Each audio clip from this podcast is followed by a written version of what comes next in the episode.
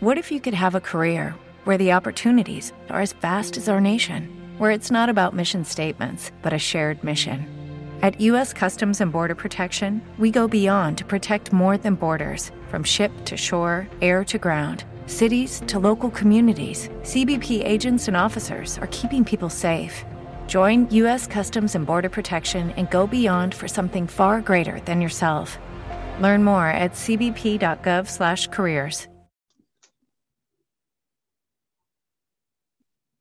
Good morning, good afternoon, good evening, wherever you may be, and welcome to a extra interview of Final Cut.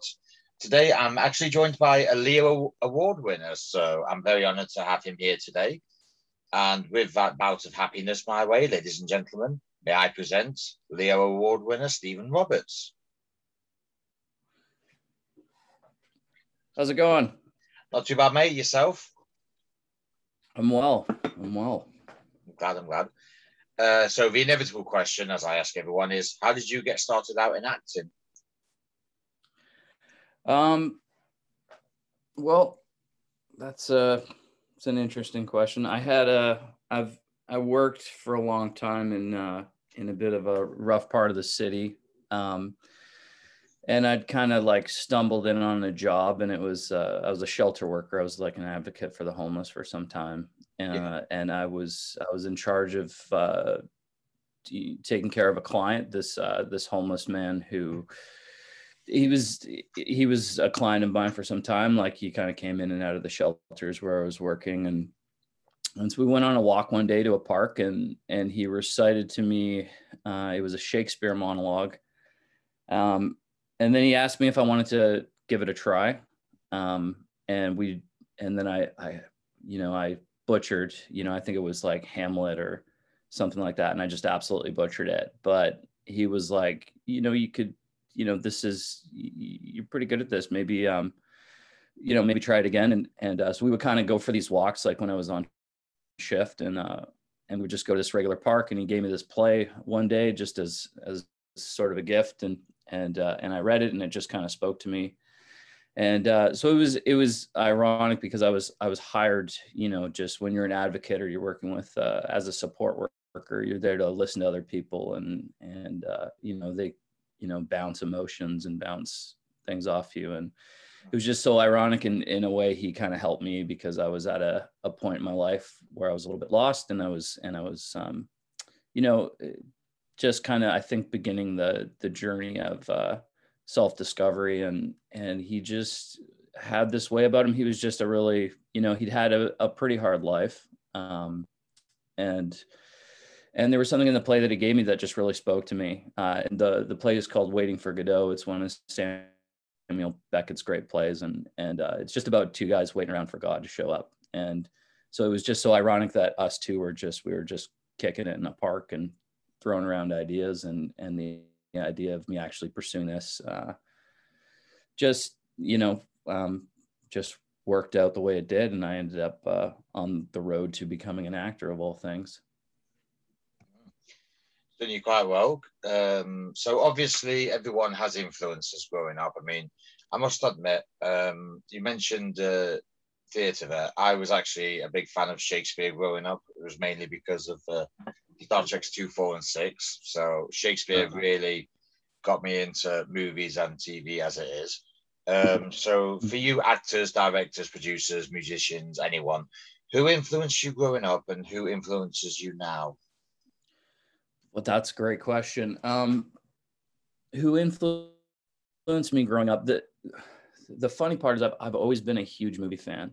I've always um, I've always loved movies. I was uh, you know a young kid in the 90s and and there was a lot of risks you know being taken as far as uh, as far as movies went and and uh, Tarantino movies like I remember watching you know uh, Tarantino watching like the Die Hard movies watching yeah. Wyatt Earp like just just a whole like these stories you know at that time in my life like I said listen I've, I've been writing a memoir so I'm kind of an open book so I don't mind uh, discussing things that are a little personal. But uh, one of the things about me is I, gr- I grew up in foster care. So I was like in these group homes and foster homes. And t- to be honest, they were not in the greatest condition. Uh, and I moved around a lot. It was, it was just a bit of a bit of a gong show. And, and uh, but these stories that I would watch, these movies influenced me. I remember watching True Romance and Gary Oldman's character, Yeah. uh, Drexl, and then I remember seeing him in something else. I think it was like The Conspiracy or something,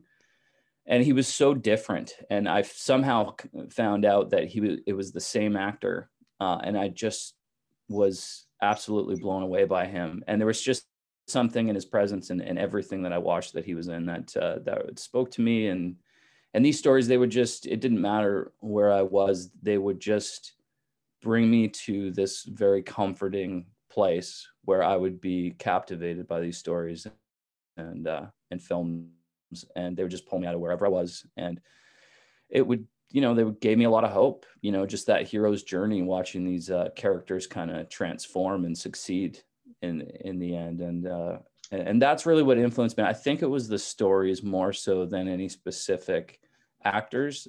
Um, but the actors definitely influenced me. Like especially when I got into this, I realized, man, I've been watching these masterful actors for years, and uh, and wanting to know about them and looking up interviews and and I was already kind of in preparation for, I think, a career in the arts before I knew it.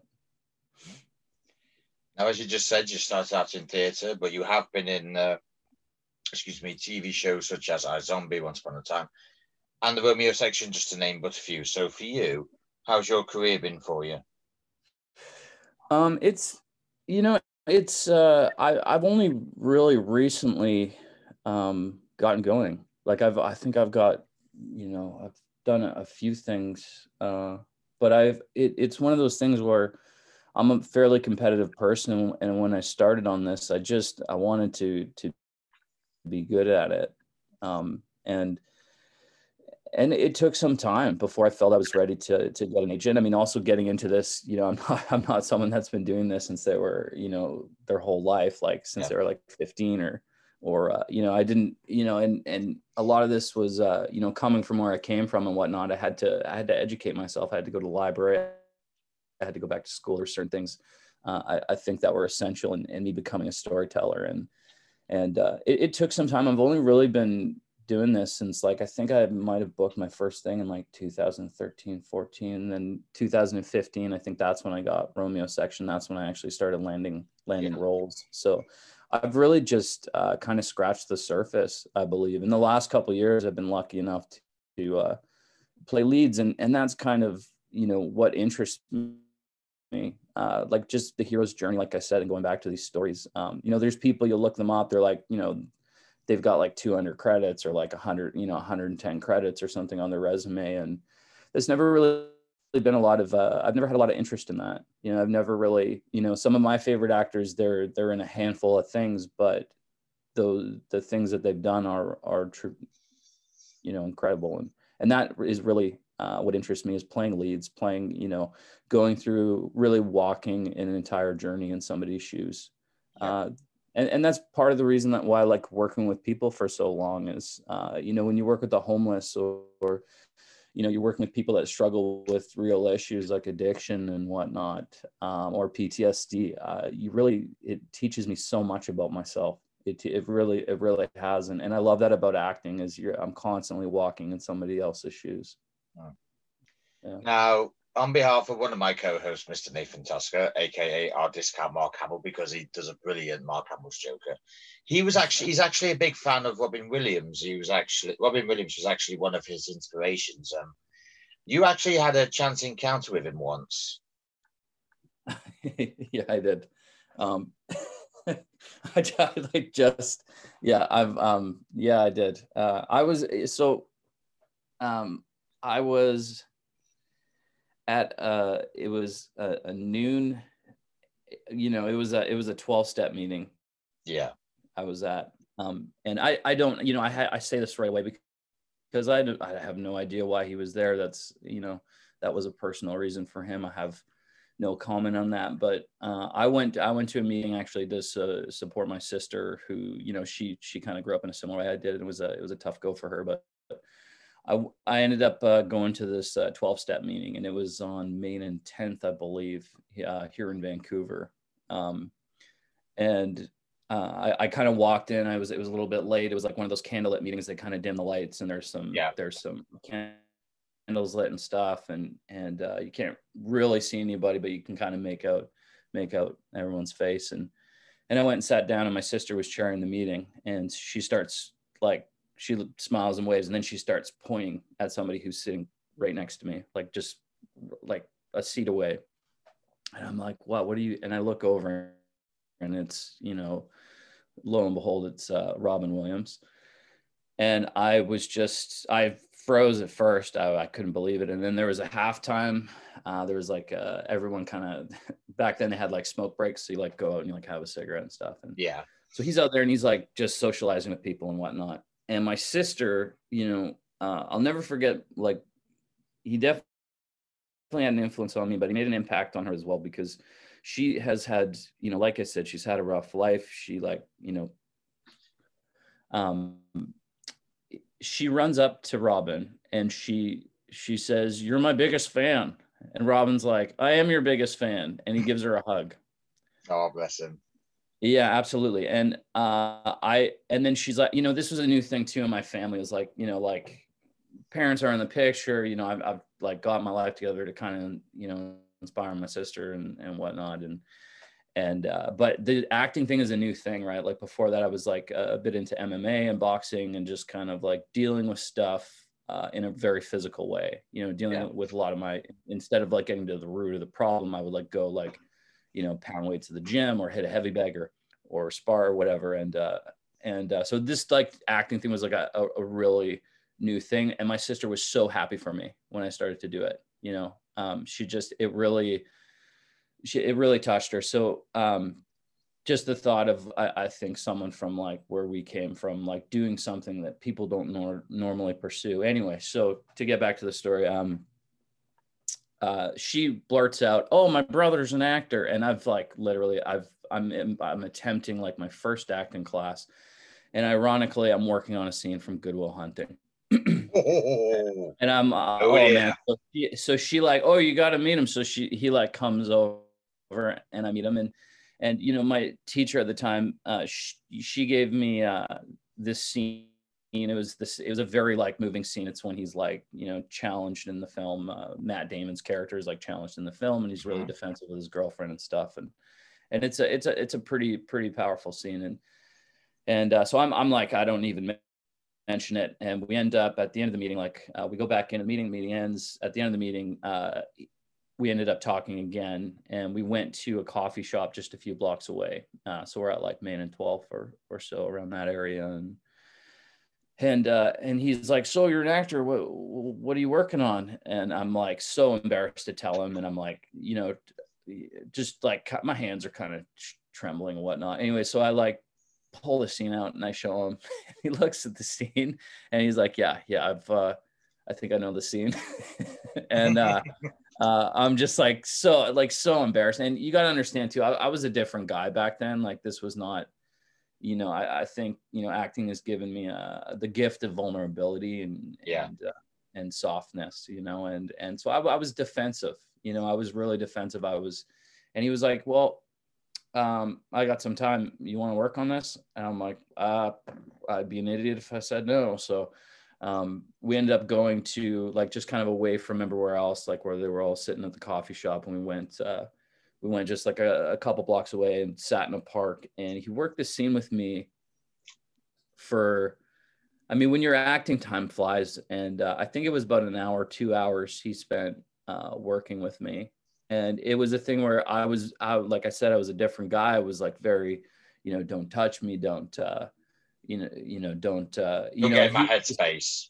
Exactly, exactly. Yeah. And uh, actually, a lot of I think what the character was probably going through in the in the in the story at the time, which is ironic and uh, as well. And uh, and he just he just had this way about him. He just had this softness, this playful side, and he was just like, have fun, have fun, and and and I would have like loosen up, and then I'd like get a couple words out, and you know, and then I climb up again, and then he would like get back in there as the coach and encourage me. And and uh, and I just remember him saying you're meant for this. You know like that's yeah you can do this. You can do this. You were you were meant for this.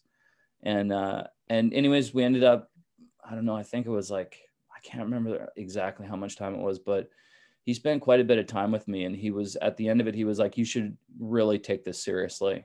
Uh, and I it was weird because I was in a class with a teacher who I didn't like very much, uh, and around a bunch of these pretty kids, you know, uh, these like they I, who knows where they are now, but um, and I remember that was the point. I remember taking the bus home and mm. just riding the bus home and and deciding like making the decision okay i'll pursue this whatever whatever this throws at me obviously this happened for a reason and this is the route I'm going to take.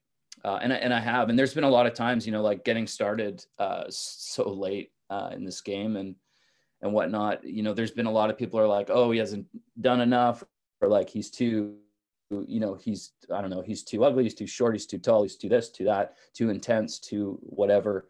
Uh, and I just, I always go back to you're meant for this, you're meant for this, um, and that's that's something I think I'll just always carry with me. And and it's interesting because I, I go through this in my mind a bit. Like i go i go back and i kind of replay and i try and you know um, remember more and more. But when you're acting you're kind of all over the place. So it's yeah it's uh it's a thing. And i think i was like so new i was like you know he would kind of draw me into the now into the the moment or whatever you want to call it. And uh and so there's a, a lot i don't remember but i do think it's one of those things where when you're somebody of um of uh, uh, that has greatness like when you're somebody so i go back and i'm like man he's spending a couple hours of his life in a park right now coaching me who he doesn't know mm-hmm. and you know eh, that he basically met in a in a 12 step meeting and uh, who could be you know who who knows like this you know and he's taking his time to do this and i've i've gone back in my mind several times and uh yeah it's, it was it was pretty great meeting him mm. for sure I'm assuming that the uh, you're meant to do this speech has actually come in quite handy, particularly like when everyone's like, like you said, when everyone's like, you know, you can't do this, you're not this, you're not that. Do you ever think? Of, yeah. I don't know if you've said this or not, but have you ever gone? Well, Robin Williams says I'm meant for this, so I don't care what you say. oh, 100 percent. Like I, I, I think uh, you know I'm not I'm not really one for the the big uh, you know um, well that's that's not totally true i don't want to say that but um, i was going to say like the whole you know the universal law and and whatever you want to call it i do think that it was supposed to happen yeah. Uh, i do think that uh, it was supposed to happen and i and i constantly go back to that. Um, and and i just it's yeah it, it it just it literally changed the direction of my life. You know what i mean? Like even even say like you know i didn't book anything I didn't I didn't uh, haven't had you know awards whatever like um, it literally changed the way that I look at life. You know, influencing me to actually even just pursue the arts uh, and have that sort of lifestyle as opposed to um, you know doing well for a while in life lacking any real passion and then yeah. you know hitting the weights again and then you know getting into trouble um, you know, wait, like waiting it out to get into trouble again. You know, it completely changed the way I look at people, the way I, I uh, connect with people. Um, and uh, it had such an influence that it, even if I hadn't booked anything at all, um, that is a, a serious, uh, a serious influence to have on somebody. Yeah. Yeah. It's it is kind of like fate because you met Robin Williams. I'm a big fan of. I was a big fan of his work. My sister was actually a big fan of his work. Uh, Nathan, my co-host, is an even bigger fan of his work. So you could almost say it is fate that uh, you and I are doing this today. Absolutely. Yep. Because yeah. now, because now I get to go to uh, Nathan and went, oh yeah, I interviewed somebody who uh, Robin Williams had a great had a great acting session with and said he was meant for this, and he has literally gone and uh, in so many words, just said he's absolutely one of the he is his reputation is preceded. He's absolutely one of the nicest guys you'll ever meet. Mm-hmm.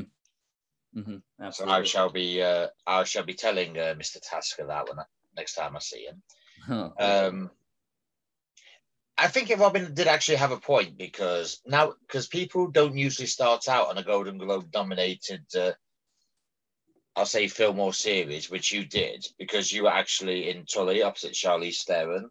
So what was that like mm. for you on your very first day on the job? Oh, that, so it was um it was it, another, I mean, more more great people. You know, Jason Reitman, Ivan Reitman's son, four-time, I think, Academy Award nominee. Yeah. And Charlize Theron. Uh, who else is there? Ron Livingston. Uh, so like, just uh, it, it was easy. It was it, the the whole everything. You know, even from the audition, I remember. Um, I just I was just telling the story, but I remember I didn't want to go to that audition. like I was, I I just was like, I this role is not for me. You know, I play yeah. more intense, aggressive people, and it was playing a very, uh, you know, a, a teacher that kind of comes out of nowhere, Mhm. uh, and he has uh, an influence on this this kid with uh, with behavioral problems, and he's just there for um, for Charlize's character in the scene, and and I was I was very skeptical, and and my agent's like, uh, you're you're not turning it down, you're gonna go because I, I did I wanted to turn it down. I was just like I don't want to like go into a room with Jason Reitman and just make a fool of myself, and and uh, but I did know like from working with people, I had an idea of what this character was was doing, uh, and I think with acting, it constantly comes down to what are you doing in the scene, and uh, so I I went and I was just sweating buckets in the uh, in the waiting room. As you do, because it's Jason. It's Jason Yeah. Reitman, for God's sake. It's Jason Reitman, Juno, like up in the air. Every every film of his,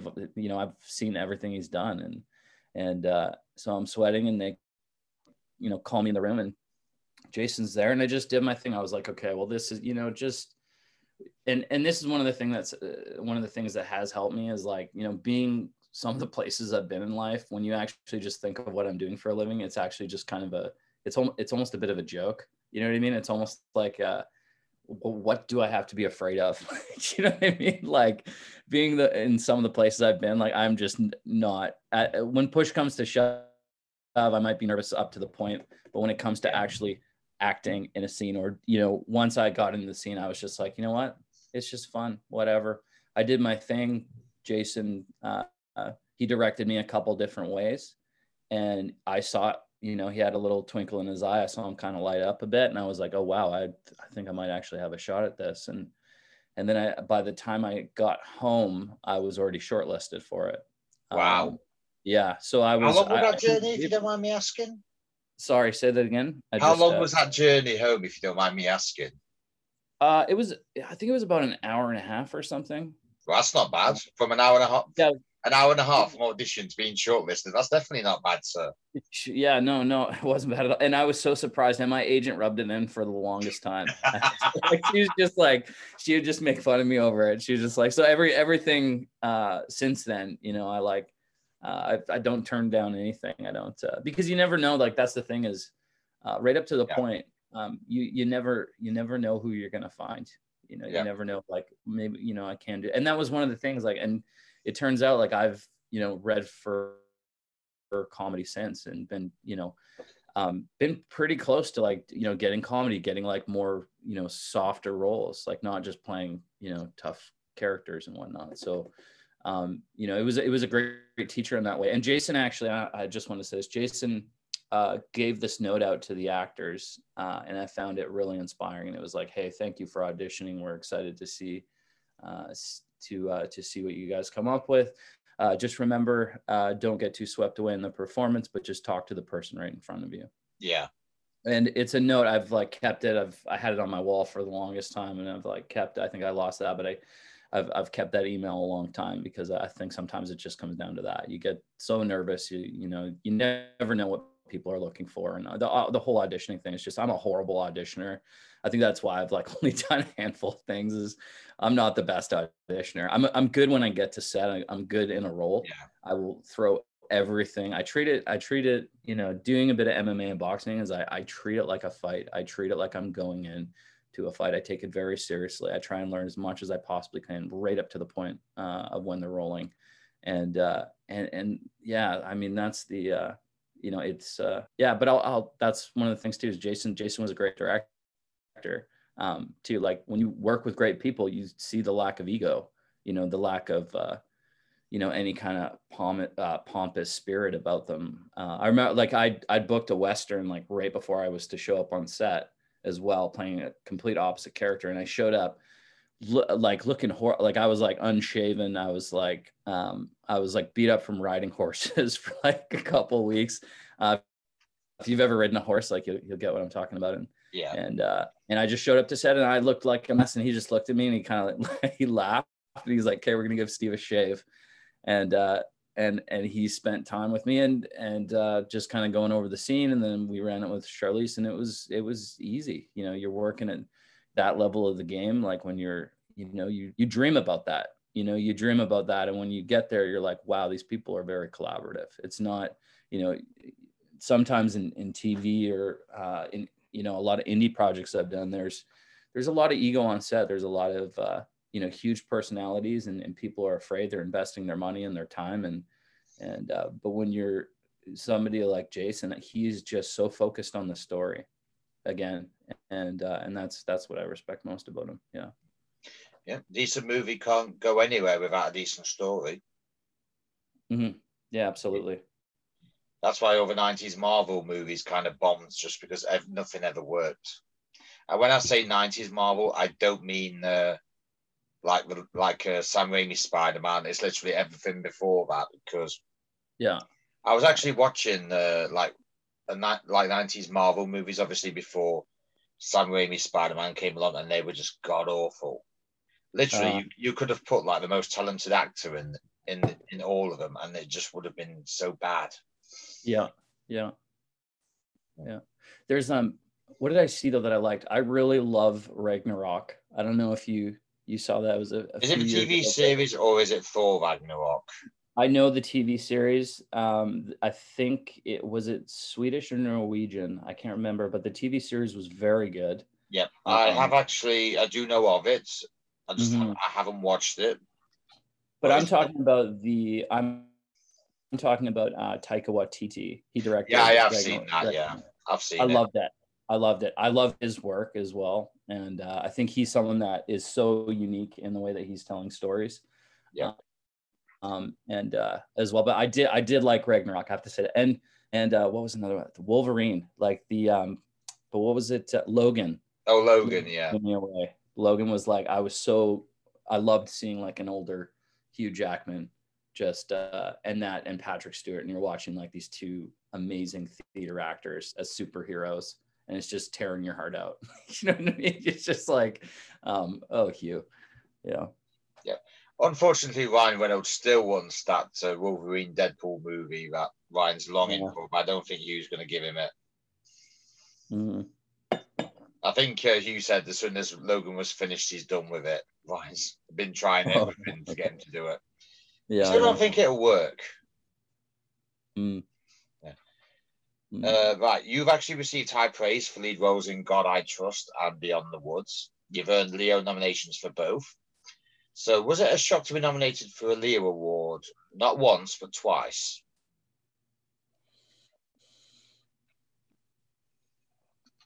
Well, it was yeah, um yeah, I mean the um yeah, it, it was a shock for sure. I mean, I I didn't you know, it's it's uh, you know, a lot of the independent projects I've done, you know, I think they've been like a and I, and I've mentioned this before um on this this other thing that I did recently, but it's uh it's been a training ground, you know, it's been a really uh, a lot of these independent projects i haven't i haven't even seen many of them but um you know it's been a great training ground for you know learning how to play uh you know learning to really kind of build the technique to to Yeah. play a lead you know and and that's and and as far as the awards go like the leo awards yeah uh, the leo awards were um it's like a nudge like or like a, a little you know playful happy punch in the arm like hey way to go you know like um, and that's nice because you don't the thing is is on those independent projects it's not like i was making millions you know what i mean? And uh but it's just kind of a uh you know it's it's a gift like that's actually i don't know if it's um i don't know if it's i i i, I really appreciated it. I did. Like it's it's one of those things where it's like uh i don't want it to um i don't want it to take away my drive. I don't want it to i don't want to lose focus like i, I keep the leo award in, in a place that it's not right out in the open, you yeah. know, and the other award that I got, like I, and those ones, I, I keep them kind of out of sight enough. And, uh, and I do that because I just feel like staying focused on the long game is what's most important. Uh, I was shocked.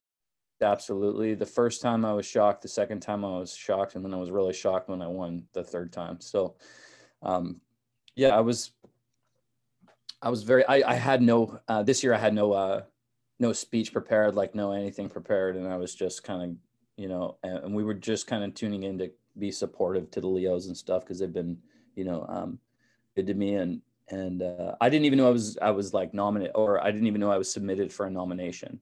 Um, I just kind of came across it in emails like, oh wow, yeah, okay, and then I ended up winning this year. So yeah, yeah, it was it was nice. Yeah, it was. I was definitely surprised.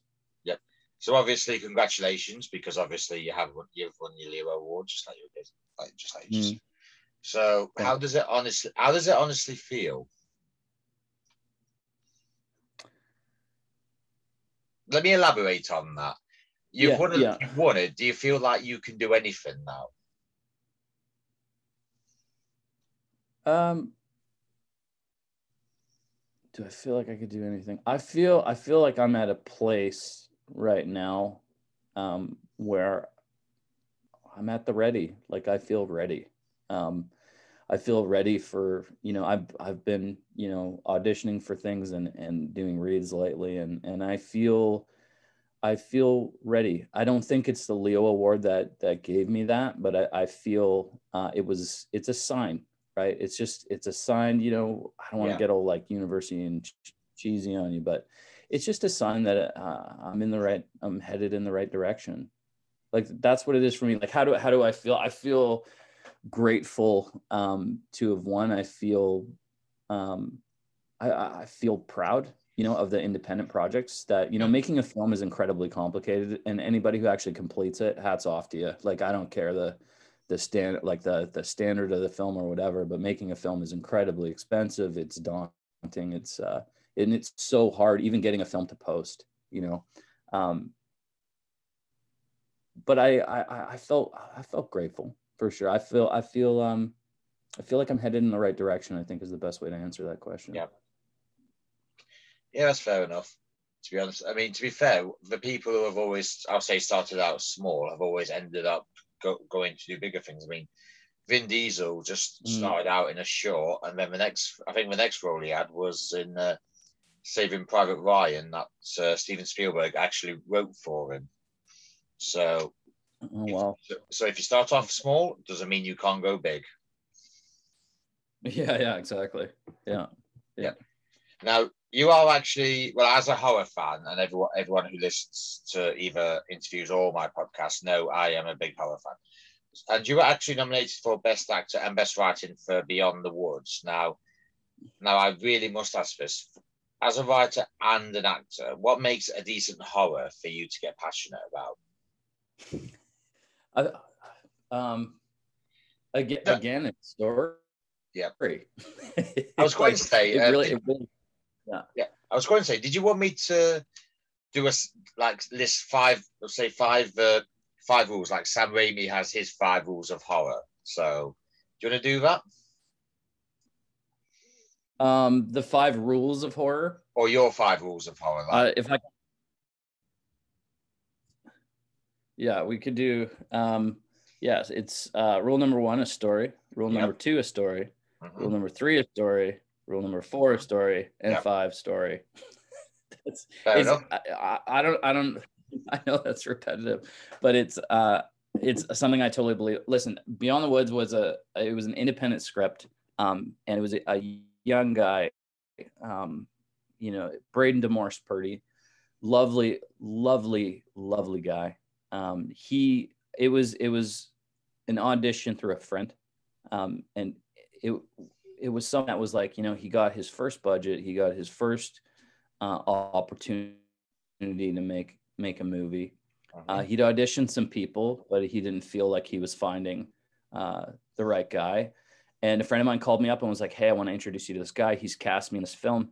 Um, that was uh, jeff this other this other guy i've known a long time. And and yeah. Uh, and he's like, "Hey, do you want to come read for this?" And I was like, and I, and I read the script, and he's a new storyteller, and so he's, you know, he struggles with a lot of, you know, what other young, you know, I I feel like there's a kind of a newer generation of of filmmakers that are growing up now, and the emphasis has been pushed off story, and like you know more so into, uh, okay, I can do this shot, you know, I I can do this shot, I can do these shots, and I think they're going to be interesting um, and, and it's a it's a different thing. So he he, you know, I auditioned for it. He was like, I love this guy. Like, you know, will you do this? I said I will, but there are some things in the script that I would change personally as a writer, uh, and a lot of it was like, you know, some dialogue and some some other things, and uh, and he's like, well, let's do it. And so we sat down in the course of like a, a week or I think it mm-hmm. was like a week and a half before going away to shoot this thing. And we changed lots and lots of stuff. And, and it was one of those things where I, I wish I'd had like another, you know, two months to really kind of, kind of flesh out a solid, a solid, uh, story with him. And, and he was so willing. That's the thing. Another, uh, attribute I, think a strong attribute uh, that a director has is that that spirit of collaboration. Yeah.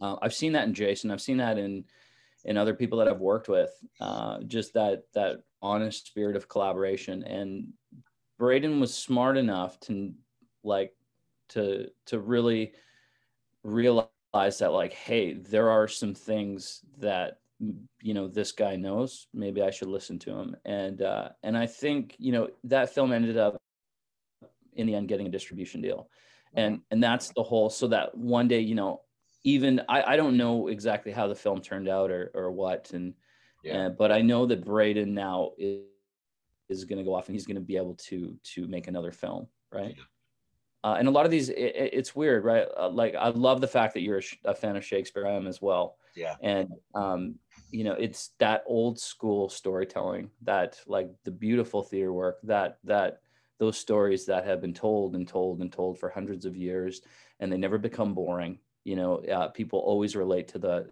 that that journey and and that that is the magic and i feel like with some of these independent films now it, it's losing a little bit of that. There's lots of risks being taken and there are some great amazing independent filmmakers but i feel like honoring the story is always number one. Um, yeah. that that simple structure it, it has to be there. Every human relates to it. Uh, and anyway so we ended up we ended up doing that. Um and i i think yes in horror for me i think did you see get out a couple years ago? Oh did i ever? Oh man it's a perfect example of uh incredible incredible storytelling. And it's a great story and it is beat for beat um like when you read the script and then you see the film it just plays out like classical music it's incredible it is um, and I like other stories too. Like uh, there was, I worked with um, Robert Carlyle on uh, what was it, Once Upon a Time. You um, never. Oh yeah, you did, didn't you? Yeah. Yeah, yeah. We crossed paths very quickly, and and and I got to talk to him about a, a film he did called Ravenous. Um, I don't know if you ever saw that, but that was another fantastic film. Great story. Um, and and he was he was the lead in that, and he was he was so good in that. Like just him and Guy Pearce. Like um, we worked together on that, and uh, it was really interesting hearing him talk about that because that was a horror movie I'd seen like years ago, and I was like, oh man, I love that movie. I love that movie. Um, but it's you know it's like an old, it's like a western uh, slash like horror. It was yeah, loved it, loved it. That's not actually a bad idea for a newer horror movie, actually. Oh, definitely. Because every single, have you noticed every single horror seems to be the same nowadays? It's kind of like first 45 minutes is nothing but boring and then yeah. it's kind of like everything's in the last bit. It's kind of like, no, can we just have, yeah, can we just have something like Scream where it's kind of like action all over the place. There's dread. I'll tell you what did yeah. um well I still I still maintain this and if there's any Benedict Cumberbatch fans listening, I'm mm. not going to apologize for saying this, but Ricardo Montalban will always be the best Khan simply because he took Shakespeare and he made it quite chilling.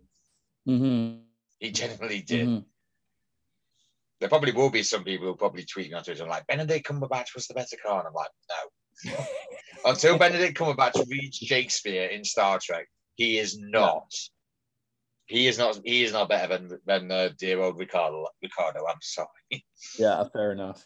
Fair enough. Yeah, I, that is to be honest with you, what my five rules are, I actually kind of follow mine similar along the Sam Raimi line, which is mm-hmm. the audience must suffer, everyone must suffer.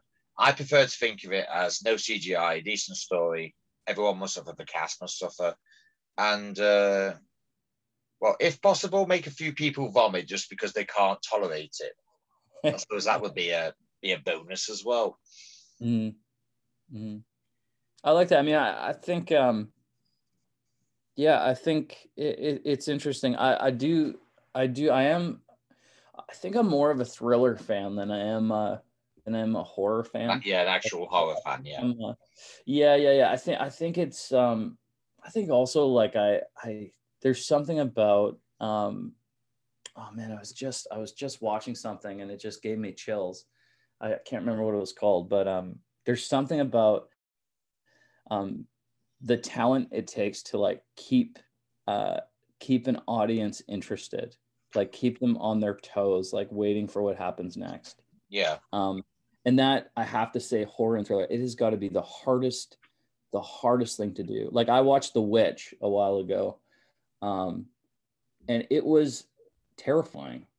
And then same with Midsommar, same with like a lot like there is some incredible and you're right even with Midsommar it was um, or Hereditary. Like those, those are they're good stories. Like they're good stories. They're you know there is like a little bit of CGI or whatever, but like to to maintain uh, your foot on the gas for that, you know, um, for that amount of time. Like as a director, I, I don't know. I don't know how they do it. I think it's yeah. I think it's uh, I think it's an incredible talent to have. I tell you what is something you never want to watch: Japanese horror or mm, Asian horror. Uh, Korean horror is amazing. Korean yeah. films are incredible as well. Uh, there's there's some incredible um, Korean filmmakers. Uh, but yeah, yeah, yeah, yeah, definitely. There, horror is a funny genre. Yeah, I actually have a bit of a story myself. Um, have you? Yeah, I take it you haven't seen Ringu, the original uh, inspiration for 2001's uh, American version of The Ring. No, I haven't seen the original. Yeah, no. uh, just so you know, there was actually a very young Hiroyuki Sanada in that. Really? From what I've seen, yep. Yep, Scorpion himself was actually a bit a bit younger than he looks now, actually. Yeah, uh, yeah I actually watched about 30 seconds of it and I thought, I'm not watching that. I actually have. yeah. Yeah. I actually have the trilogy in a box set. Mm-hmm. It's still in its paper it's still in its wrap its uh, wrapping. I've never unwrapped it because I have absolutely no intention of watching it. Yeah. When did that? That's the older one, so that came out in probably like '98 or something. Yeah, it was '98. I'm not quite sure when the rest of the trilogy came out because I only knew about Ringu to begin with. But yeah, yeah. Ringu came out in '98, and then the wise old Americans decided to try and do their bit either two or three years later. I'm sure it was three years later. Mm-hmm and didn't quite work as far as I was concerned. Yeah, that's too bad. I haven't seen it, so it's hard to um, it's hard to judge. Yeah, uh, uh, Japanese version you don't want to; it will give you nightmares. For the second, for the other one, you don't really want to watch it just because you it's it's not good at all. Uh, it takes a lot for to actually either surprise me or make me love a horror movie. Although I do recommend Fede Alvarez's Evil Dead from I think it's 2013. It's either 2011 or 2013. It's one or the other. Oh, was that the one in the cabin? It was yeah. like, uh, yeah, I, st- I saw that. Yeah, that was not bad. That was actually quite scary. That was actually quite intelligent as well. Yeah, it was. Yeah, yeah. That's the sort of that's the sort of horror I actually want to watch. Mm-hmm. Yeah. Something same. that's scary, but also quite smart at the same time. Yeah. Yeah.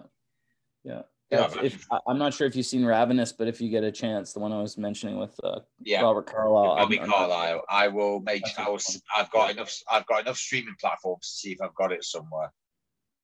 Perfect. Yeah. Might even watch it tonight, actually. Um, right now, the one thing I have noticed about you is that you are kind of like Christian Bale in terms of acting because I've noticed that you've kind of gone all out for the roles you've been picked for. I should point out Christian Bale has obviously, if you haven't, if you don't know this by now, he actually went to Seven Stone for the Machinist. It's literally, if you've seen him in Batman, that's literally mm-hmm. the opposite.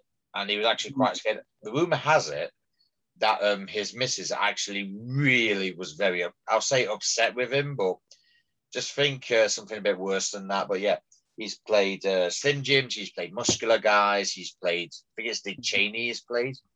So mm-hmm, he's not yeah. really afraid. Yeah, he's not really afraid to uh, go all out in terms of roles. But I believe you have actually done that as well, haven't you?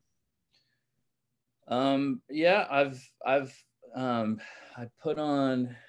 Uh, yeah, I, yeah, I have a couple times, a couple times now. Um, uh, just I think it's coming from a bit of physical theater and and also just you know I've there have been movies I think that have really had a, had a major influence on that. Wanting to experience like just experiment with that. Like you know you see Christian Bale do it.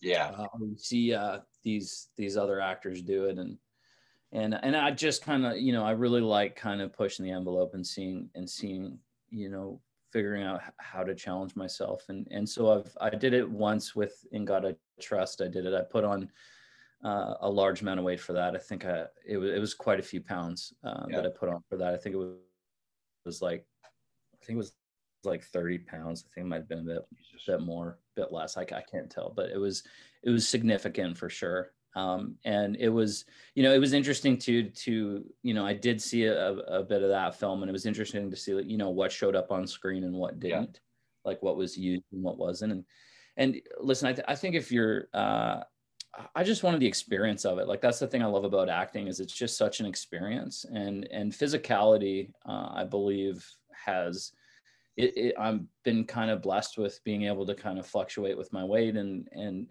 in a healthy way. Um, I, I I don't know. You know, I've seen The Machinist as well. Yeah.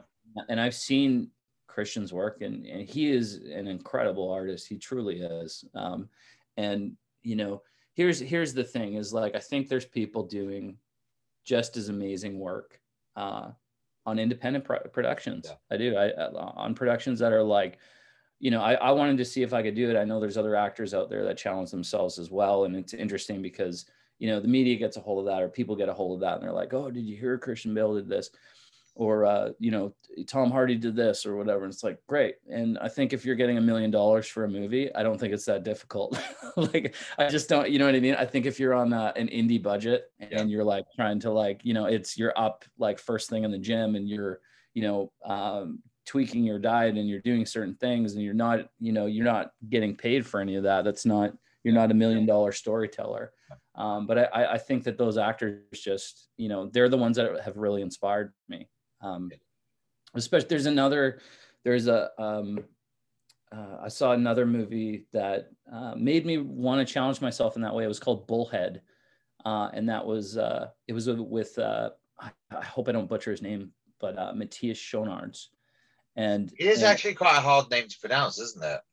It is, yeah, it is. It's a long spelling as well. But I, I, watched him in that, and I was like, oh, okay. So he's like, he works on like a a, a farm and and uh, like a cattle farm, and and he's, uh, you know, it was there was something about his movement, his uh, his like kind of slow and and exhausted but powerful, scary movement yeah. that I was so captivated by, and I was like, man, I want to bring that in. I mean, I was playing a you know, American from a really small town who was, you know, a bit of a, you know, a bit of a white, not a bit of a, but he was a white supremacist and, and yeah. influenced by that and, you know, not the sharpest guy. And, and, and I was like, I wonder, you know, what this guy does for a living. I wonder uh, how that affects him. Like how much education does he have? How, you know, and then I started to think, what about his physicality? Because I was kind of running the lines and someone had eyed me for the project and, and I read for that one a couple times as well. And and I was like, I wonder. And I talked to the director,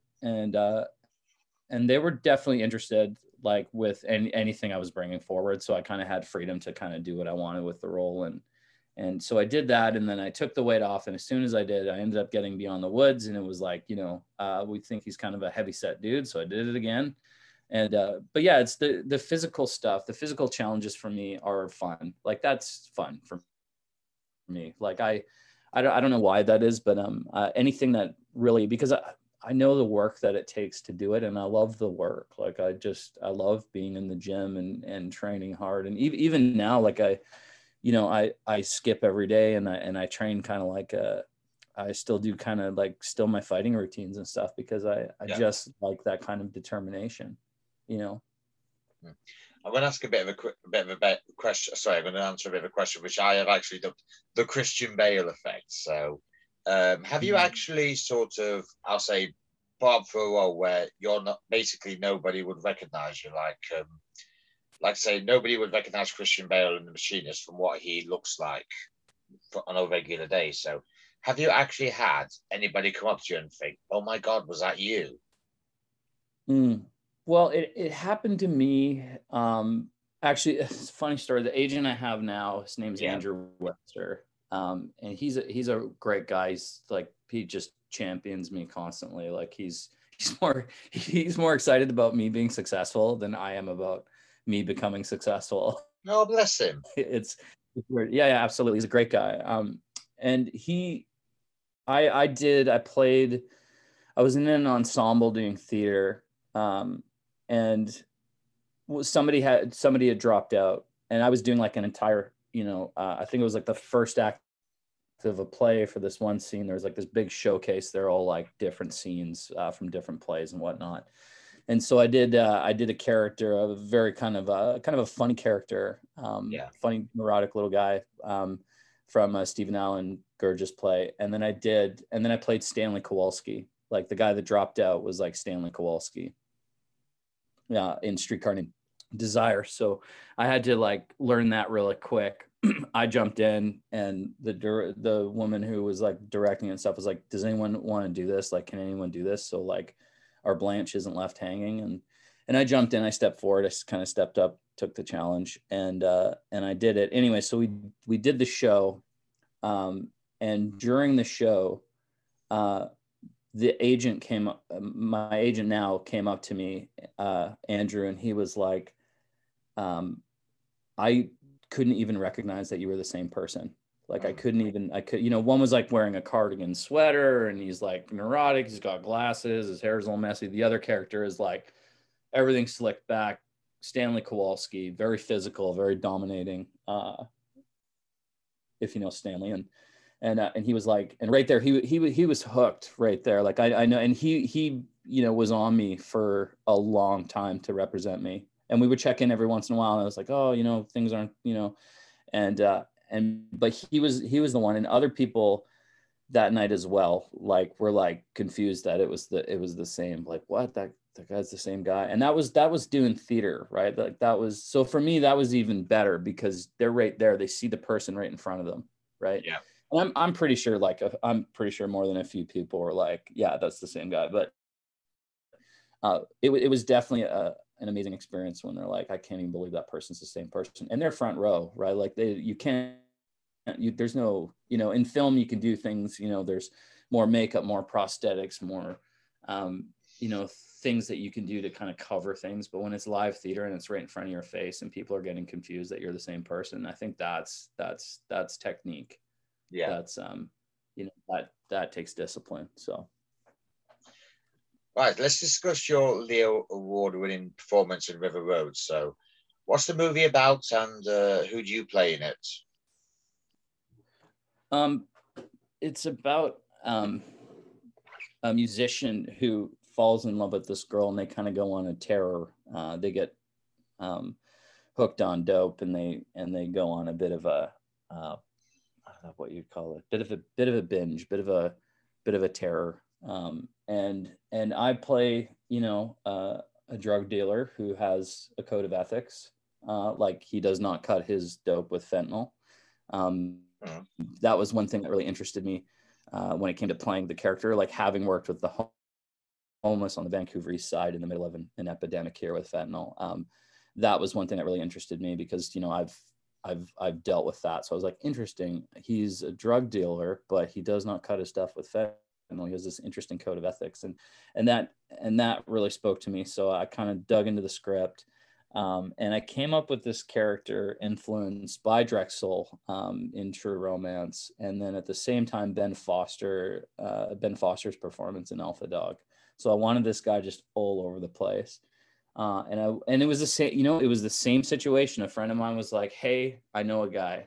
you know, I, I know a guy, and so he calls me out. My friend Cam, um, he's he's doing some great stuff too. He actually won for best uh, Cam Crosby. He won for best performance in a short film at the same during this this year at the Leo Awards. While I won best supporting performance. Um, and he he's he's a great guy, but he he called me up out of nowhere and was like, "Hey, I got a director, I got a script. Uh, I think I'm going to do this film." He didn't end up actually doing the film, unfortunately, um, but I ended up going to audition in my friend's kitchen, uh, and so like the director was over. They're like, "Yeah, okay, like have him over for a cup of tea," like, and uh, so I like go over there and uh, and I just I just let loose like I because when I audition for something I kind of I go for it quite a bit and and uh, I'm a little extreme and so I I just just did how I thought the character would come across and the director loved it uh, and I was just kind of cast on the spot that way. So um, that worked for me uh, uh, as well. Um, but yeah it was just uh, it, it was it was a fun experience and so yeah it's I have I haven't seen like the latest cut so I'm not entirely sure um, how the whole uh, the movie unfolds. But uh, what one of the things I liked about Rob Wiley, the director, is he had that ability to make sure that nothing ever got slow. If anything got stale, he would like keep everybody on their toes. And yeah. he was he was the director, the cinematographer. It's these indie films. Like I I love them. Like I just there's something about uh, someone showing up and being like, let's just make this work. I have no money. I have like, no, I can't, I can't even pay you. It's, it's fine. But like, let's just see what we can do. Um, and yeah. then, you know, same thing, distribution deal on to the next film for that guy. Um, and he's really inspiring. And, uh, you know, we've, we've kind of been in, in early talks and whatnot about uh, actually a spin-off, a spin-off story about my character in particular for an entire feature. So is that um, exclusive? Uh, oh yeah yeah i mean i think it'll be yeah it's in it's in early it's in early talks right now rob's got a lot of ideas he's writing the script um, they're like kind of keeping me uh, keeping me updated and whatnot but we'll we'll see what happens. Rob's uh, i think he's going to be an incredible filmmaker. Uh, really i think you're gonna he did a, a, horror movie i believe it was called the cove a couple years before if you're a horror fan. I think it rings it a bell. um, pardon? I think it rings a bell somewhere. Yeah, yeah, he's uh, he's an int- just inspiring, just that energy, that aggressive energy. He just wants to collaborate and make a good film. You know, that's uh, yeah, that's uh, yeah, yeah. All right, your character is described as having a menacing presence. Now, how far exactly on the Dave Batista scale of menacing are we talking here? I'm, I'm not. I, think. I, I think uh, Dave Batista um, is I, I think it's like a different it's a different kind of menacing. I don't I, I don't think it's uh, the menacing that's like you know Dave Batista showed up at my front door and I owed him money I'd be hiding under my bed you know um, I, I, think it's a it's a different it's an unpredictable uh, sort of menacing you know you never quite know I think what Fresno's up to or what he's going to do um, and Dave Batista is terrifying as oh, well. I think I'm, a, I'm pretty sure I'm about the size of his calf. So yeah, I don't even, yeah, I mean, I hope I answer that. Um, yeah, that's fair enough. I mean, there is always different types of menace. There's the guy who's cold and calculating. There's Dave Batista, who he just needs to walk into a room and uh, incite terror. You do actually know I've been watching him wrestle for over tw- for over 20 years. He retired last, I think it was last year. He retired or the year before. But mm-hmm. I do. I have been watching him a long time, both in wrestling and movies. So I know how how how uh, menacing he can be. Hmm. Mm-hmm. And yet he's such a. When you see him in interviews, when he's so lovely, there's something about him where he's not like he's he's he's actually quite a nice guy. Like he, he seems that way. I mean, I haven't you know met him yet, but I. Uh, he, he definitely seems that way. Yeah, yeah, yeah. Well, he is one of the dreams for my for my little show and my little podcast. Oh man, that would be that would be incredible. It's going to happen. Um, Hopefully, it will, mate. Absolutely. Um, also, uh, there, you know, I love the fact you're a wrestling fan as well. I I watched um, Mickey Rourke and the Wrestler years back. Yeah, and I just was so fascinated by uh, the culture, like the you know, and I've got diehard friends that are like, they are wrestling, they just love it. Um, I think uh, yeah, playwright uh, Bryce Hodgson. He he wrote um, he wrote uh, I think it was after wrestling this play, and it's all about uh, I believe wrestling and whatnot. And I I have such a I would love to do a wrestling movie. Like I would love to play a character that wrestled because I find it so fascinating. And you see people the most successful. I think one of the most the highest paid actor one of one of the highest paid actors. I have to Google this after in the world right now is The Rock. Yeah. Um, and he and when you watch what he did, how he showed up, how he uh, created a following, he he's brilliant. He and he uh, his movies are fun. The whole family can enjoy them.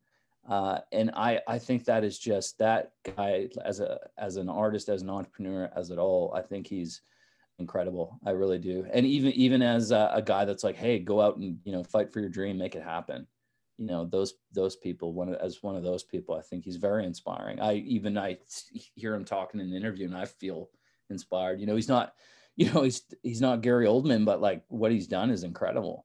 You know, and he came from that wrestling background. And so many. I remember watching uh, Mankind as a kid or The Undertaker. Yeah. Um, and and these wrestlers, they were scary. The Undertaker was way more menacing than Batista. you know what I mean? Like just these these like enormous uh, enor- enormous guys that just put on this uh, theater show. You know, it, it's theater. Um, sure uh, it is. Yeah. Unless are you one of those true believers that are like, no, wrestling's real, man. It's all real.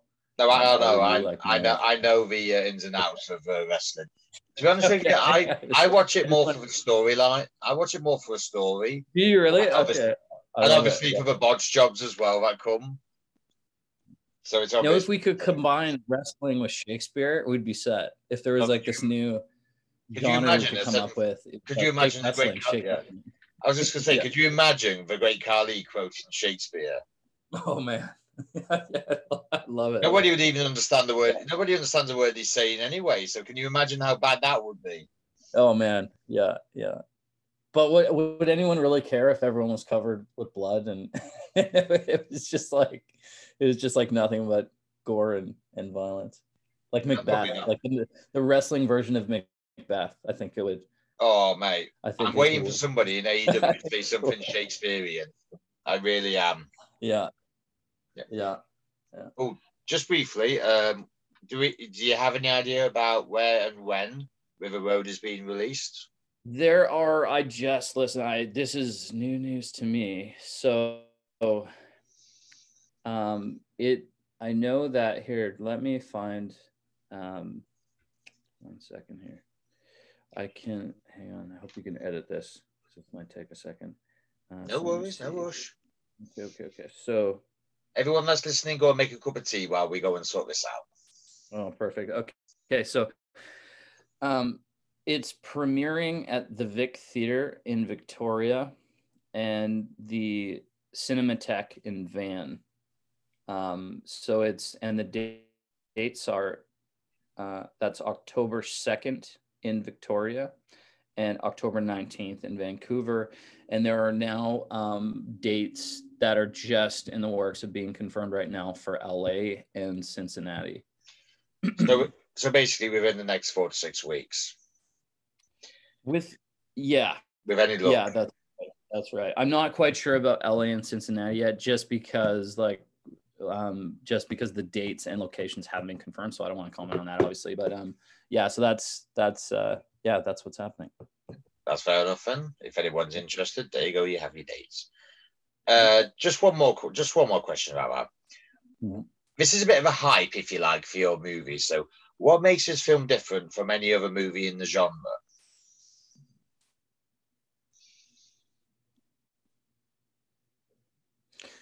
Hmm.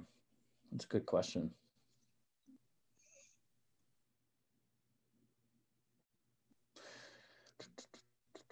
I think.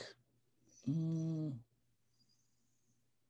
I th- I think I think what makes it different um, is I think on an independent budget next to nothing, there's a pace that the film creates that I've only seen in A-list movies.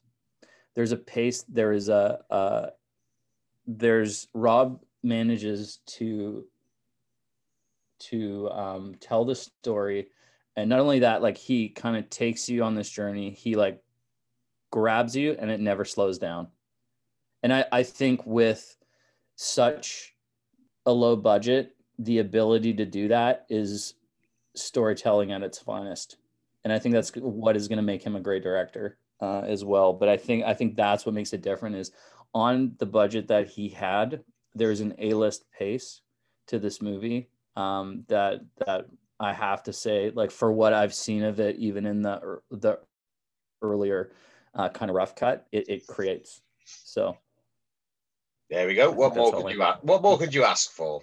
Yeah, there you go. Yep. Yeah. All right. For you personally, have you got anything coming up that we haven't talked about that you'd like to talk about, or anything you'd like to personally promote? Um. Well, I'm I'm just kind of uh, I've got I've got one thing. It's I, I did this this other podcast recently, and I, and I ended up talking, I think, for like a half an hour or something. But I've been I've been writing a book. I've been writing a memoir um, about the first twenty years of my life. Uh, you know, in and out of foster care, on and off the street, and whatnot. And mainly that's been my main focus. I, I think that's why I'm such an open book at the moment. Is uh, and why I think I've I've uh, told you a lot about myself is just uh, you know, going back and uh, coming from where I've come from uh, in, a, in a pretty unique situation uh, and learning how to grow up and become a man in, in a broken foster care system uh, in, in coming from a place where, you know, I, I've been able to uh, obtain my records from the Ministry of Children and Family.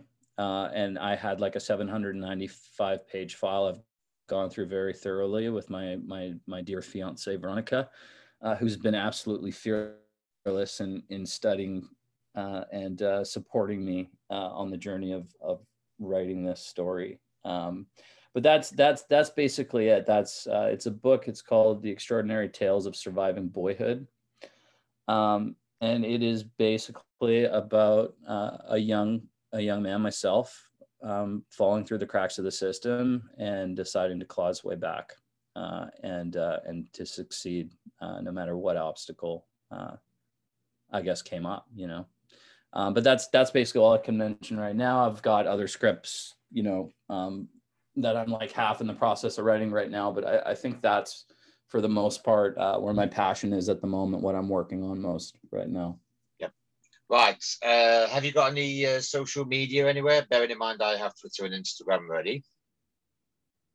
Oh, okay. Yeah, it's uh Stephen five four three five on Instagram, uh, and that that's pretty much what I use there. I'm not much of uh, I'm not really on Facebook or or anything, so that's pretty much yeah. Ah, followed by Brendan Taylor and Armero Studios. Yep. So Stephen Roberts, artist, actor, writer. Bradley, Actor, writer, yeah. survivor. It's a, it's a small community here. yeah, actor, writer, survivor. Yeah. Yep. And you, sir, um, now have a follow from Final Cuts. Well, I hope you should anyway. oh, amazing. Beauty. Wow. Um, yeah, you actually, I wanted to compliment you as well. Uh, I've, I, so you've interviewed Brendan Taylor. You've also interviewed a close friend of mine, Bradley Stryker, as well. I have. Um, both those guys, small community here those guys yeah. are incredible artists. Absolutely. Bradley's like one of the, he's someone I go to for advice. You know, like he's someone that uh, he's been at it quite a, a, long time and and he's so supportive as well. Yeah. Uh, and same with Brandon. Great yeah. people. Great those people. I, I, actually I, I love your show. I'm like a couple episodes in now. I love podcasts and I'm a couple episodes in and I'm like I'm really digging the questions you're asking. So Oh bless you, mate. Uh, just I will say one thing. You look bloody menacing in that there's actually a, there's actually uh, one of your pictures on here. Let me just get Instagram back up and I'll tell you which one it is. Uh, hold on, where are you? Let me just get this back up. Roberts. This this one where he goes last post River Road. Congrats to Rob Riley. Uh, like thank you. Uh, more. And basically, just there's a picture of you with holding a what looks like a desert eagle, you look bloody menacing as anything, sir. Jesus. Yeah, yeah, you know.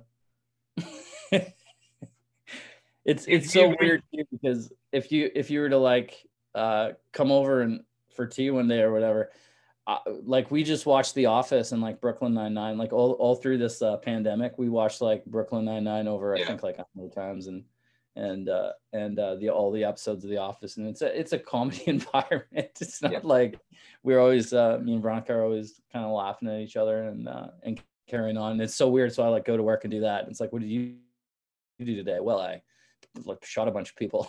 Or like you know it's it's a weird yep. what a weird thing to do for a living you know? Yeah what have i done today? I've interviewed a guy who basically is a who basically if you mer- if you could merge ray Winstone and john malkovich into a person you would actually have this guy right here. Oh, you know. But seriously, I, you do actually look a little bit like Ray Winstone here. You know what? I've been getting that for so long. I've been getting that since like the first acting class I ever took. Uh, and that's such a that's such a weird uh, that's such a weird thing as well. I've I've gotten that quite a bit. I've gotten a couple others, but yeah, the I mean, in my top five favorite actors, I think he's like he is up there. He's you know there's Gary Oldman and then there's Ray and then there's um then there's uh you know love the Tom Hardys, love the uh love amazing actors, but uh, Robin Williams for sure. But um yeah, he's Ray is up there. Believe me, Ray is one of the the just the baddest dudes. he's the presence, you know, the presence and the uh, the focus in his work, and and I think I, I've read a bit about him too, and he was a fighter as well. You know, like he he had a bit of a box to bed and and whatnot, and and seeing that uh, that the way that he can be so aggressive and then so loving in a different scene, you know, is uh, Matt. He's just a master. I'll I'll say this last bit before we go on. Um, there's actually one of your posts here that says don't lose your horse when you've already lost your marbles. what I'm going to say, I've already lost my marbles, so my horse was long gone long ago. yeah, fair enough. Yeah, yeah. Right then, are you up for a bit of fun, sir? Before we finish? Yeah, yeah. All right then. There is actually quite a bit that I could have chosen from, but I'm only going to go for these two questions. So, obviously, you're a writer. You've been in the business long enough to know how everything works with a movie. So, I'm going to say to you, I am the big the head of a big budget studio, so a bit of fancy land here. So I'm going to make a movie, but you can choose whatever sort of film it is, whether it be sci-fi, horror, drama, or something a bit different. That's not your street. So I want you to pick a director, which I have a feeling will be Taika Waititi, and mm. uh, four leads. Now you can choose whichever four leads you want. It doesn't matter who it is. The, the money will be thrown at you regardless. So who have you got? I've got oh man, what a what a good what a good yeah. I would I would go with Taika Waititi. There um, we go.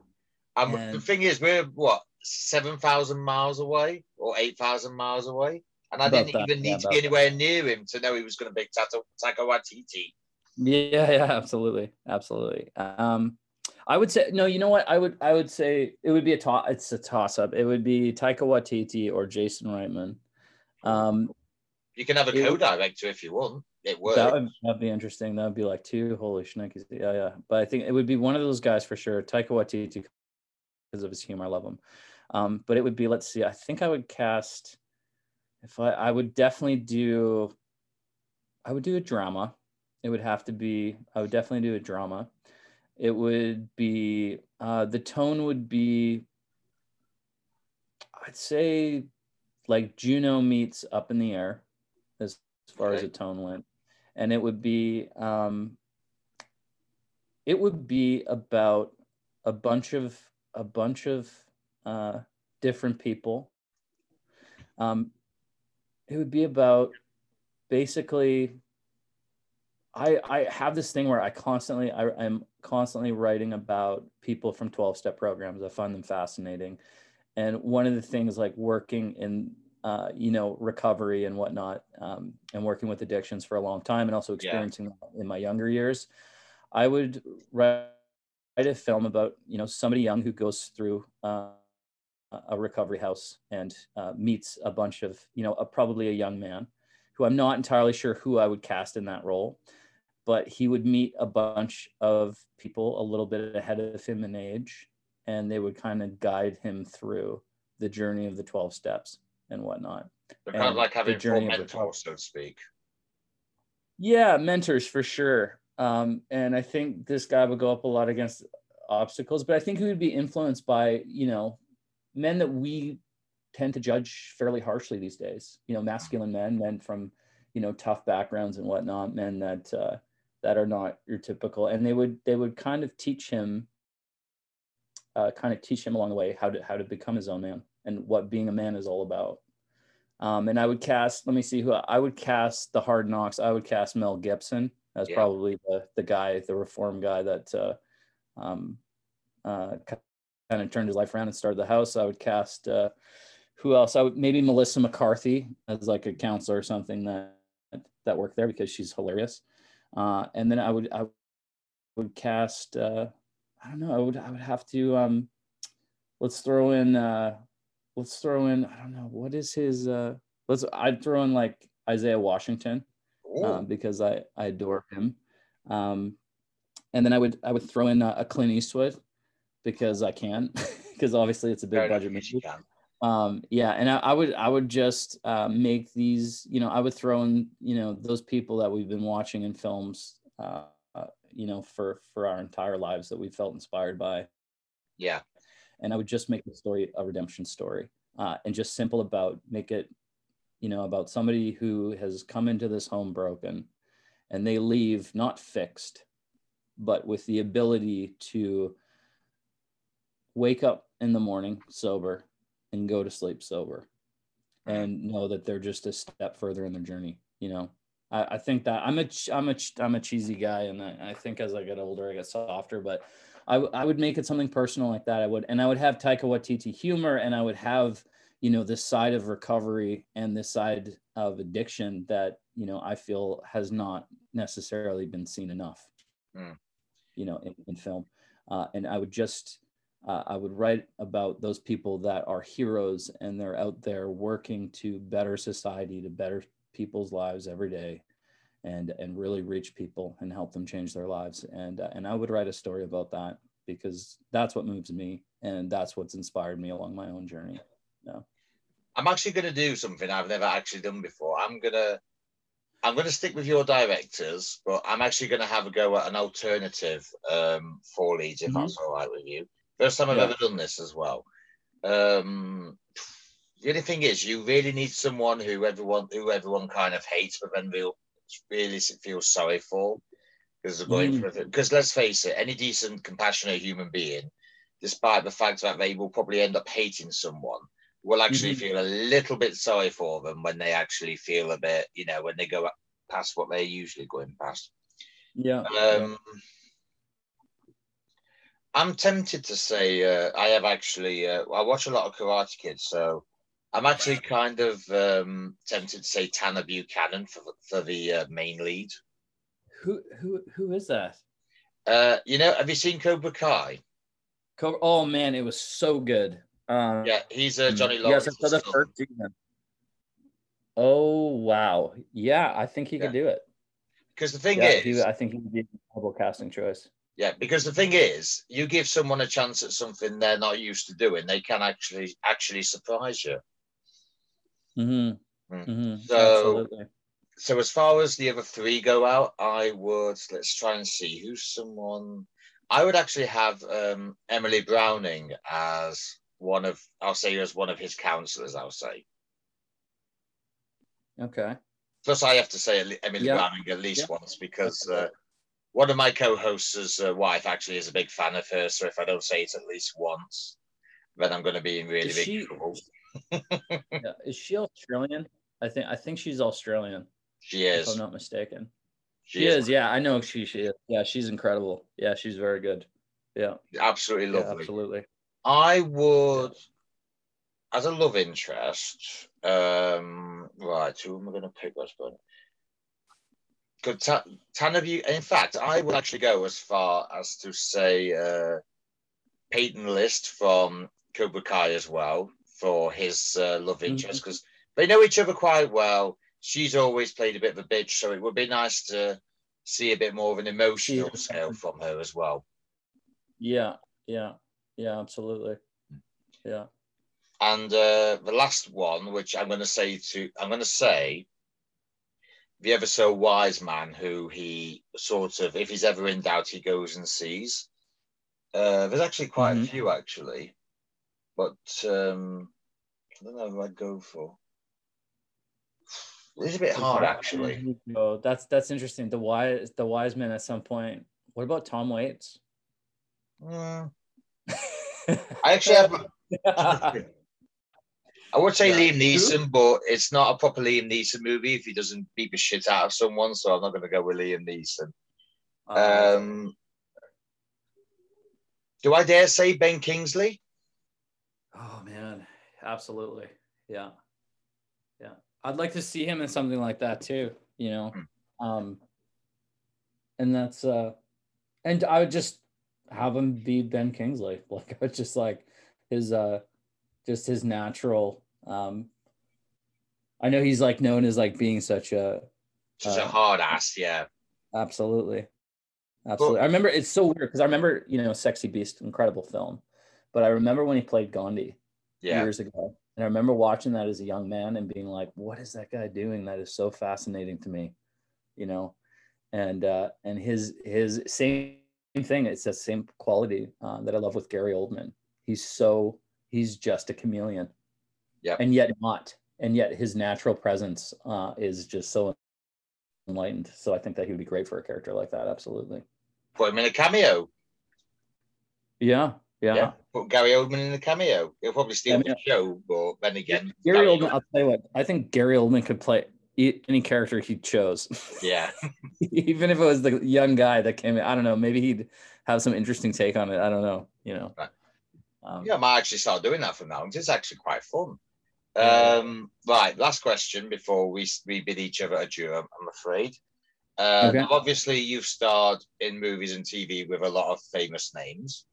Oh, you've been advised by Robin Williams. You got, you don't get any bigger than that. So, but yet, Mhm. obviously, there isn't a lot you haven't worked with yet. So, can you name me 10 to 20? It doesn't have to be 10 or 20, it can just be when you run out of ideas. Actors, actresses, and directors that you would like to work with at some point in the future. I- I have about Mm. 200 already ready in my head. So, if you ever Yeah. yeah. Um, Taika Waititi, Clint Eastwood, um, Matt Damon, uh, Jason Reitman for like a, a, a lead. Come on, to, like, Stevie. you can't have Ben. You can't have Matt Damon without Ben Affleck. Come on.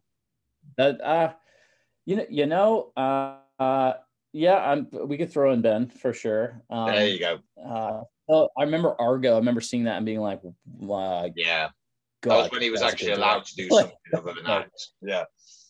Yeah, yeah, yeah, absolutely. Uh, who who else would I do? Um, I mean, the greats like Clint Eastwood, Spielberg. Um, you know, Charlize again. Um, Yeah, I would, yeah. I would, um, you know, t- Lana Parrilla is someone that I worked with her on Once Upon a Time, and Robert Carlyle. I mean, I'm wondering. Yeah, actually, you know what? Directed by Gary Oldman.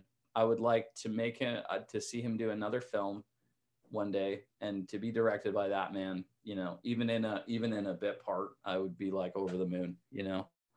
Um then quentin tarantino uh num that i think that would be probably my number one choice. Yeah. uh for sure. Just yeah just the i would love the opportunity just to to you know show him show him what i got and and see if he could use it. Uh and uh oh man who there's there's so many it's like one of those questions you ask someone and it's like there's so many answers i don't have an answer for you like I don't, i'm running out of answers um who else uh t- t- Tom Hardy.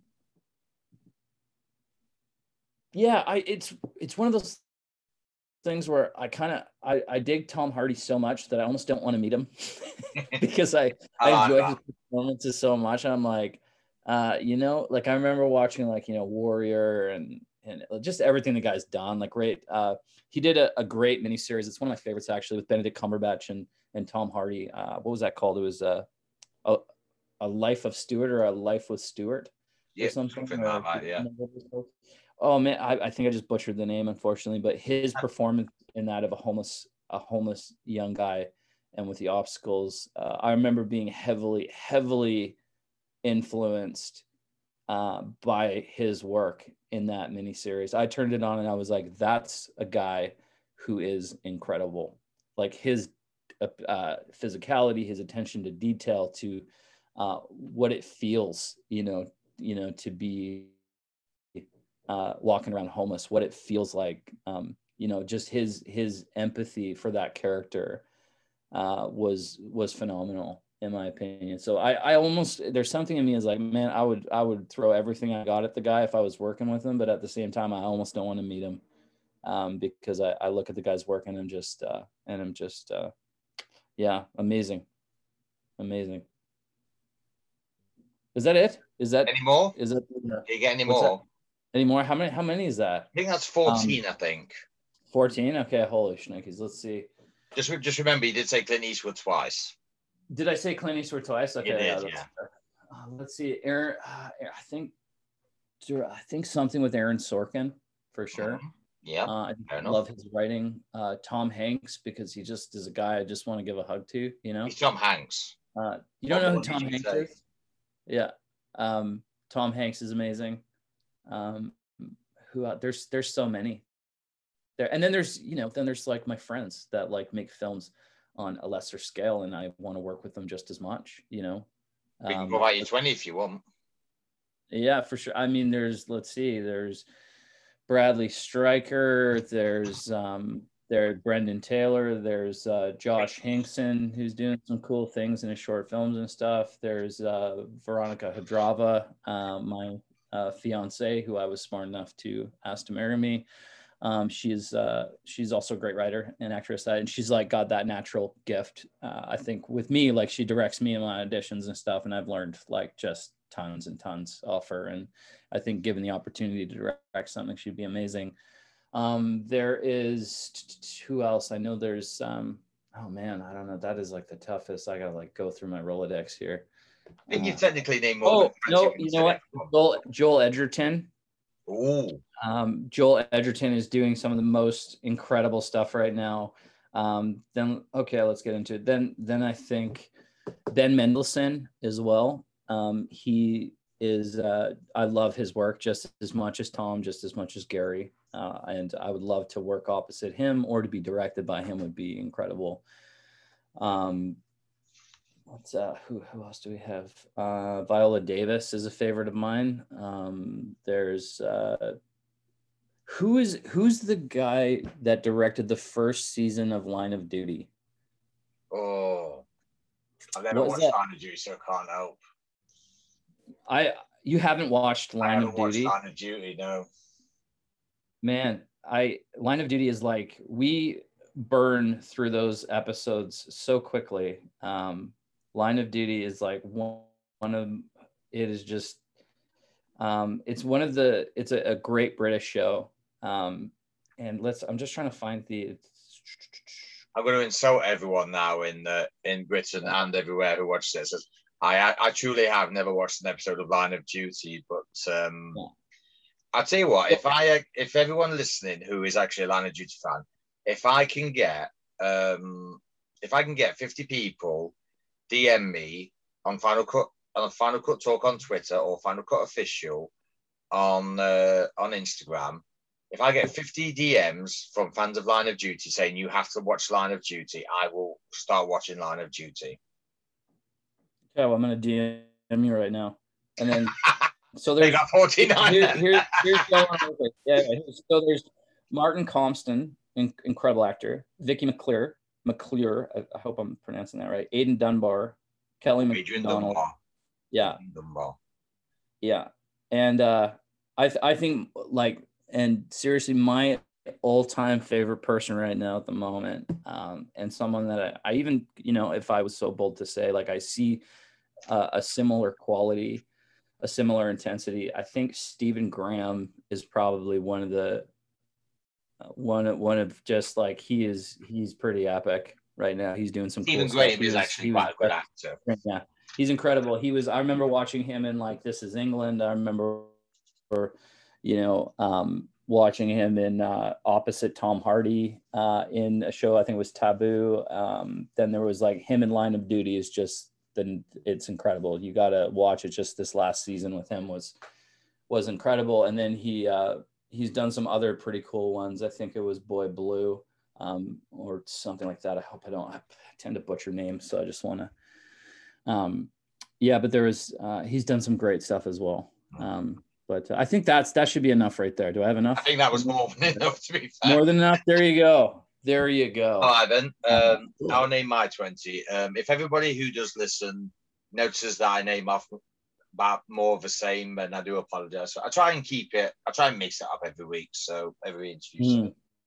So let's go. Let's start with Dwayne Johnson, uh, Dave Batista, Chris Evans, Chris Hemsworth. I did watch. I did watch Chris Hemsworth in Home and Away, so I have kind of watched him since he was like 18, 19 years old, and he, he still looks. Yeah. He still looks good, even though he made the transition to Marvel. So. Um, Yeah, yeah. Yeah, I have said Dwayne because I actually have a Funko Pop of um, Black Adam on my uh, shelf here. Uh, Vin Diesel, Oh, yeah. Rami Malek, uh, Pedro Pascal, uh, Katee Sackhoff, Ben Affleck, Kevin Conroy, Mark Hamill, Keanu Reeves, uh, Ruby Rose, Brie Larson, Sigourney Weaver. Do I have to say Ryan Reynolds? Yeah, I'll say Ryan Reynolds just for the hell of it. And I'll, I'll say Hugh Jackman as well, just because I want them two to do a movie where where Ryan absolutely annoys the hell out of you, and then Hugh just shoots him in the head, saying, "Will you shut?" Up? Yeah, I love it. Yeah, love it. Uh, let's see. Uh, I don't know how many I've had, but I could just name them off: Tom Hardy, Chris Nolan, James Cameron, James Wan, Tony Jaa, Iko Uwais, uh, Daniel Nelson, who you might not know, but he actually played Kabal in Mortal Kombat. hmm he's actually he's he's he is such a tall guy, but he does martial arts. It's unbelievable. Ever such a nice guy. I, if anyone actually does listen, I really would recommend him to work Mm. with. He's such a great guy. Daniel Larson. Daniel? Nelson. Daniel in Nelson Mandela? Okay. Gotcha. Gotcha. Uh, Olga Kurylenko, Daniel Craig, Ana de Armas, Judi Dench, Ma- uh, Maggie Smith, uh, and of course, there's only one. There's the last person, if I can remember her name. Oh yes, I can remember her name. Sorry, sorry about this. Um, but the dame that is Helen Mirren. Oh, yeah. The queen. Who doesn't want a dame on their film set? Yeah, absolutely. But sorry, I'll end it with two because I can't have Helen Mirren without Jason Statham and Luke Evans, her sons in the Fast Saga. So there we go. That's mine done. Mhm. So, so on the on create. So with that, ladies and gentlemen, I've created two new rounds today, and we've actually had a good time for the last hour and a half. Hour and a half. Was an hour and a half. Whoa. I know it doesn't feel like it, does it? No, not really. Not really. Yeah. So just confirming that time does fly when you're having fun. Uh, ladies and gentlemen, please thank, as well as I will thank him right now, Leo Award winner, Stephen Roberts. Thanks, mate. Thank you very much, sir. Thank you. Hello, it is Ryan, and I was on a flight the other day playing one of my favorite social spin slot games on chumbacasino.com. I looked over the person sitting next to me, and you know what they were doing? They were also playing Chumba Casino. Coincidence? I think not. Everybody's loving having fun with it. Chumba Casino is home to hundreds of casino style games that you can play for free anytime, anywhere, even at 30,000 feet. So sign up now at chumbacasino.com to claim your free welcome bonus. That's chumbacasino.com and live the Chumba life. No purchase necessary. Group. Void were prohibited by law. See terms and conditions. 18 plus.